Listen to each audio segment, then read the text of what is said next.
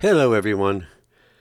Today, I want to talk about guns and gun free zones.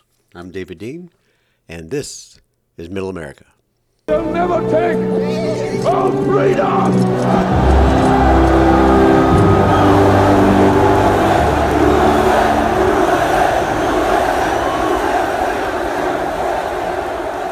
I see these videos online where these people take these anti gun people or people that have never shot a gun before and they hand them a howitzer. Some gun that's going to blow their shoulder off them, make so much noise and have such a kick that's going to scare the ever living bejesus out of them. Why would you do that? Did your dad hand you a 12 gauge shotgun when you were 10 years old and said, hey, see if you can hit that can? I mean, come on. Why would you do that? It's not even funny at all, especially in this day and time. I can remember back in my day, my dad, you know, he liked guns. He had a uh, 22 Remington bolt action, and that's the first gun other than a BB gun that I shot. And we had 20 acres of land, so my dad set up a gun range. He stacked, I don't know, eight, ten railroad ties on top of each other, built like a little wall, and you know threw a bunch of you know stuff behind it. He put it in front of a berm, so we already had a backstop. But we always threw our garbage, kind of, you know, old tires, old appliances, uh, uh, yard waste, all that kind of stuff behind it. So, you know, we had a decent backstop. He painted the perimeter of the uh, railroad ties in red, probably about oh, 12, 16 inches wide, and the center of it, which was left over, uh, was the was white, so you could see what you're shooting at. We had a couple of uh, cinder blocks uh, I think it was four of them. We had two rows of you know uh, like two by sixes for shelves, and we started out on on uh, cans. Uh, so we would shoot cans, and once we got good at cans, you always want to get better. That's the great part of the sport of shooting, not hunting, not self defense, just the sport of shooting. You know, you, you want to get better. So now instead of just shooting a can, let, let's try shooting at the logo. Okay, now you got the logo. Now let's find a smaller target. I can hear still my I can still hear my mother. What happened to all my clothespins? We just have fun shooting clothespins. Uh, we, we'd get down to nickels and dimes and quarters and whatever, anything that we could shoot. And then I remember on the back of the box, it had a trajectory on there of how many yards the uh, 22 was good for and you know, how many inches it would drop or how many yards you shot it. So, of course, we had to test that out. And, uh, you know, you got really proficient at it and you really got good at it. You always wanted to get better. What's my next step? What can I do now? And then my brother brought home a 22 semi automatic. That was the most fun little gun. I swear. Now you could shoot a can, and because you didn't have to reload it, it automatically spit out the previous shot and injected the new bullet into the chamber that you could you know you could shoot a can it would flip up in the air and then you tried to shoot either the bottom or the top out whichever faced you. Uh, it, it, got to be really a lot of fun. Uh, i remember hip shooting. That's i started hip shooting with that 22 hip shooting is like if uh, you ever watched uh, chuck connors on the rifleman? How the rifleman always shot off his hip? Uh, that's what we were doing with this thing and we got really good at that. Uh, we really enjoyed it. Of course you know then we got into the hunting aspect of it. Uh, I started out with a 410 shotgun, uh, moved up to a 16 gauge uh, uh J.C. Higgins, as a matter of fact. Then the 12 gauge, uh, 20 gauge also. Uh, New York wouldn't let you use a rifle, so I thought in my mind if I had a smaller caliber, or a smaller gauge, I should say, I could be a little more accurate with it. And it was a good gun. I mean, it was a real good gun, and I enjoyed it a lot. And then, you know, you hear these people that have no idea what guns are. You listen to them on TV and you just about shake your head. It's like, what are you even talking about? They have no clue what they're talking about. And uh, of course, people like me have a clue. So, uh, you know, their, their biggest thing is, well, this is a military style rifle. Well, think about it. The Springfield 1903, I believe it was, was a 30 6 that they used in World War One. The uh, M1 Garand or Garand uh, from World War II was a semi-automatic weapon. I mean, semi-automatic weapons have been around since 1885 or something like that. They were uh, first produced in Germany. So it's not a evil weapon, and you can buy the M1 Garand off the shelf, basically. I mean, you can go through the government to buy them. People sell them online.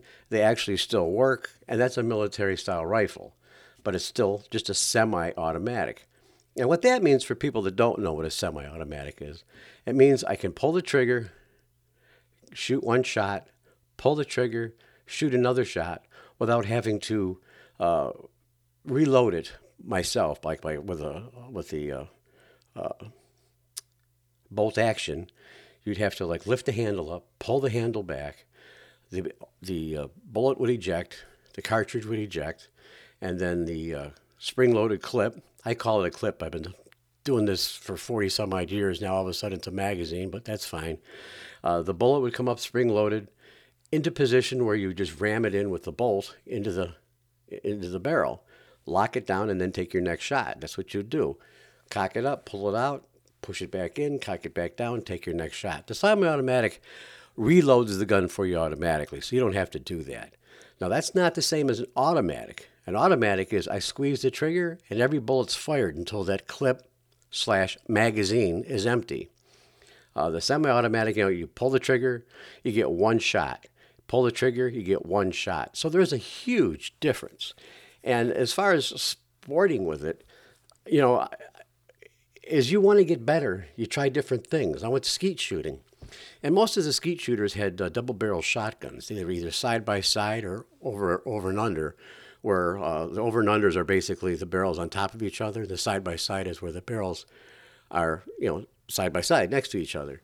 Well, those are only two bullets. So you throw up two skeet, which are clay pigeons, which basically look like the uh, uh, small little frisbees made of clay.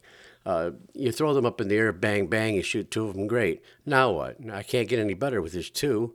So then we bring out the semi automatic shotgun. Now I can shoot four. I can't quite do five. By the time I line up the fifth one, it's on the ground. But I can do four. And I can't do that without a semi automatic weapon. So, you know, people say, oh, you don't need it. I, guess what? I do need it. If I want to shoot four clay pigeons out of the air, uh, I need four. I need a semi automatic. So, when uh, people talk about the military weapons, I, I, go back to thinking they got that again. And, you know, Armalite thought it was a good idea to let's, let's improve the gun. Instead of having a wood stock, steel barrel, this heavy thing, let's go ahead and, you know, emulate the uh, M16, but we'll make it for civilian use. It's not going to be an automatic or a three bullet burst. It's just going to be a semi automatic bang, bang, bang. That's it. So they built it. It's a, a, quote unquote military style. It's, you know, reflective of the military, like the Springfield was reflective. The Remington is out there now, the 30 6. You can still buy a 30 6 semi automatic like from World War II but now you can buy an AR quote 15 style rifle. There's a whole bunch of them, and they have all bunch of different calibers. Now, a caliber is the distance around the bullet. So a 22 is you know 0.22 inches. That's the diameter around uh, the bullet. So that's like a quarter inch. Um, the AR-15, when it came out for civilian use, used a .223 which means it's 0.003 inches bigger than the 22. What the hell's 0.003 inches? It's about the size of a human hair. So it's not a big, huge bullet. As a matter of fact, the 9 millimeter that the police use in their handguns is actually has a bigger diameter. The only thing different about this gun is it's for a rifle, so it has a bigger cartridge, has more gunpowder behind it, to send it further down range, faster. That's it. Now, if you go to any gun site, and you know, I challenge you to do this. You can go on there, and you can see these these uh, guns that they're making now are more of the uh, carbon fiber, polyester, or polyester, polymer, um, aluminum, lightweight guns. And you know, you hear these people. Why do you need an adjustable stock? Well, if I'm shooting a gun from a guy that's six five, and you know I got a ten year old kid, I'm not going to have him shoot a you know a gun that big. I want it to fit him, so you can adjust the stock so it fits him, so it's easier for him to shoot. And what's nice about these guns is you can put all kinds of bells and whistles on them, different sights, different grips, whatever it makes it more comfortable for you to shoot, carry. That's what's nice about these guns. They've graduated from the wood and the steel to something lighter and easier to shoot, and you can put more bells and whistles on it. You can customize it any way you want. These old guns, you could put a scope on them, and that's pretty much all you could do, or maybe a, a strap. That's pretty much it. Uh, I'm trying to think what else you could put on them. Oh, maybe a bumper for the back of the uh, the stock itself, so maybe a little cushion when they, when you shot it. Uh, just a rubber thing, not a nothing illegal. Just a rubber uh, cushion on the back of it, so when it hits your shoulder, it didn't uh, uh, bruise too much. I guess I would say. Um, so, you know, the idea that people are talking about these guns being bad, the thing is, you can get these guns in any caliber now. You can get them as a 22, like I started out with, as a 22, but it looks like an AR-15 but it's not an AR-15. It's a 22, and you can look at all the different manufacturers that have copied this this uh, profile because they see the benefit of it. You know, it's not because some idiot decides to walk into a school and shoot a bunch of people. It's because it's a higher quality gun. It's an easier gun to shoot. It's a more fun gun to shoot. I mean, it's a ball to shoot this gun. You guys, I'm telling you, go down to the range, get yourself a rifle. You can rent them at 22. Go out there and shoot it. Go plink, plink, plink. I mean, the gun, the, they're target guns is what they are. But you know, some of these ARs. I mean, they they can you can get a 30 six in an AR style gun for hunting big game. The 22 is good for like squirrels and rabbits and what have you, and target shooting. You know, I, I really enjoy uh, trying to get my shooting level better and better every time I try to do something. You know, uh, you can play games. I mean, you know, if kids are out there playing video games, take them to a gun range. I mean, you can set up a target with numbers on it. You can say, okay, the first one to 21 or the first one to 101, whatever. You just you know shoot your target and see how many bullets it takes you to get to 101. It's a lot of things you can do. That's a lot of fun. The other thing I wanted to talk to you about briefly are gun-free zones. Let's start with schools. Back when I went to school, some 40 odd years ago, when the home bell rang, homeroom bell rang, I should say, the school was locked down. The only way you could get in was through the front door that went right by the office. Because if you were tardy, you got detention. So why can't we do that now? When the home bell rings, homeroom bell rings, try to say that fast, home bell ring, homeroom bell rings, uh, the doors are locked. Now we'll put cameras on every door just to make sure some uh, knucklehead doesn't open the door to let somebody in. Uh, and we have a school resource officer or an armed guard at the front door, the main door, to let people in. And I would like to have another armed person in the office. Now, I don't care who it is. I'm not even going to tell you who it is because they don't, you don't need to know who it is. I'd also like one more armed person in the school itself. Again, I'm not going to tell you who it is because you don't need to know who it is. Just the idea that they're there is enough to deter someone, I'm assuming. I was also asked, okay, that sounds good, Dave, but now what about, uh, you know, outside, loading and unloading school buses?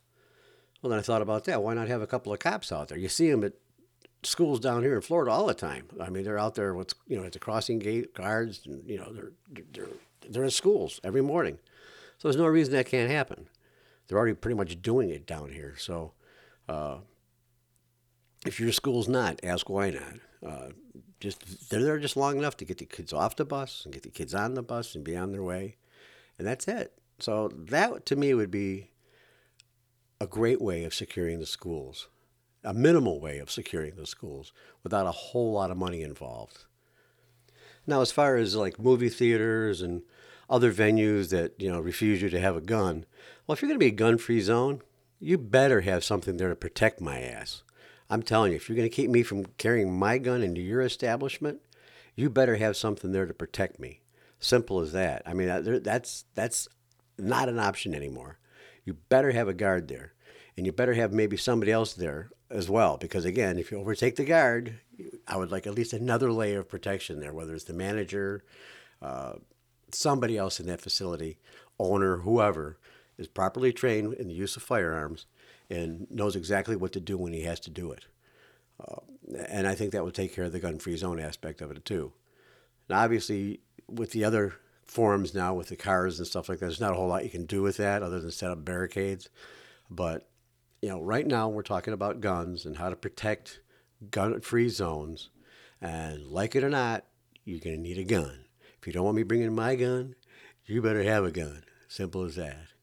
All right, well, that's my rant for now. I appreciate you hanging tight and listening to me. And if you've got any comments or uh, complaints, uh, I'm on Twitter at Middle America 2. If you found this informative, please share with your friends. Thank you. Talk to you then.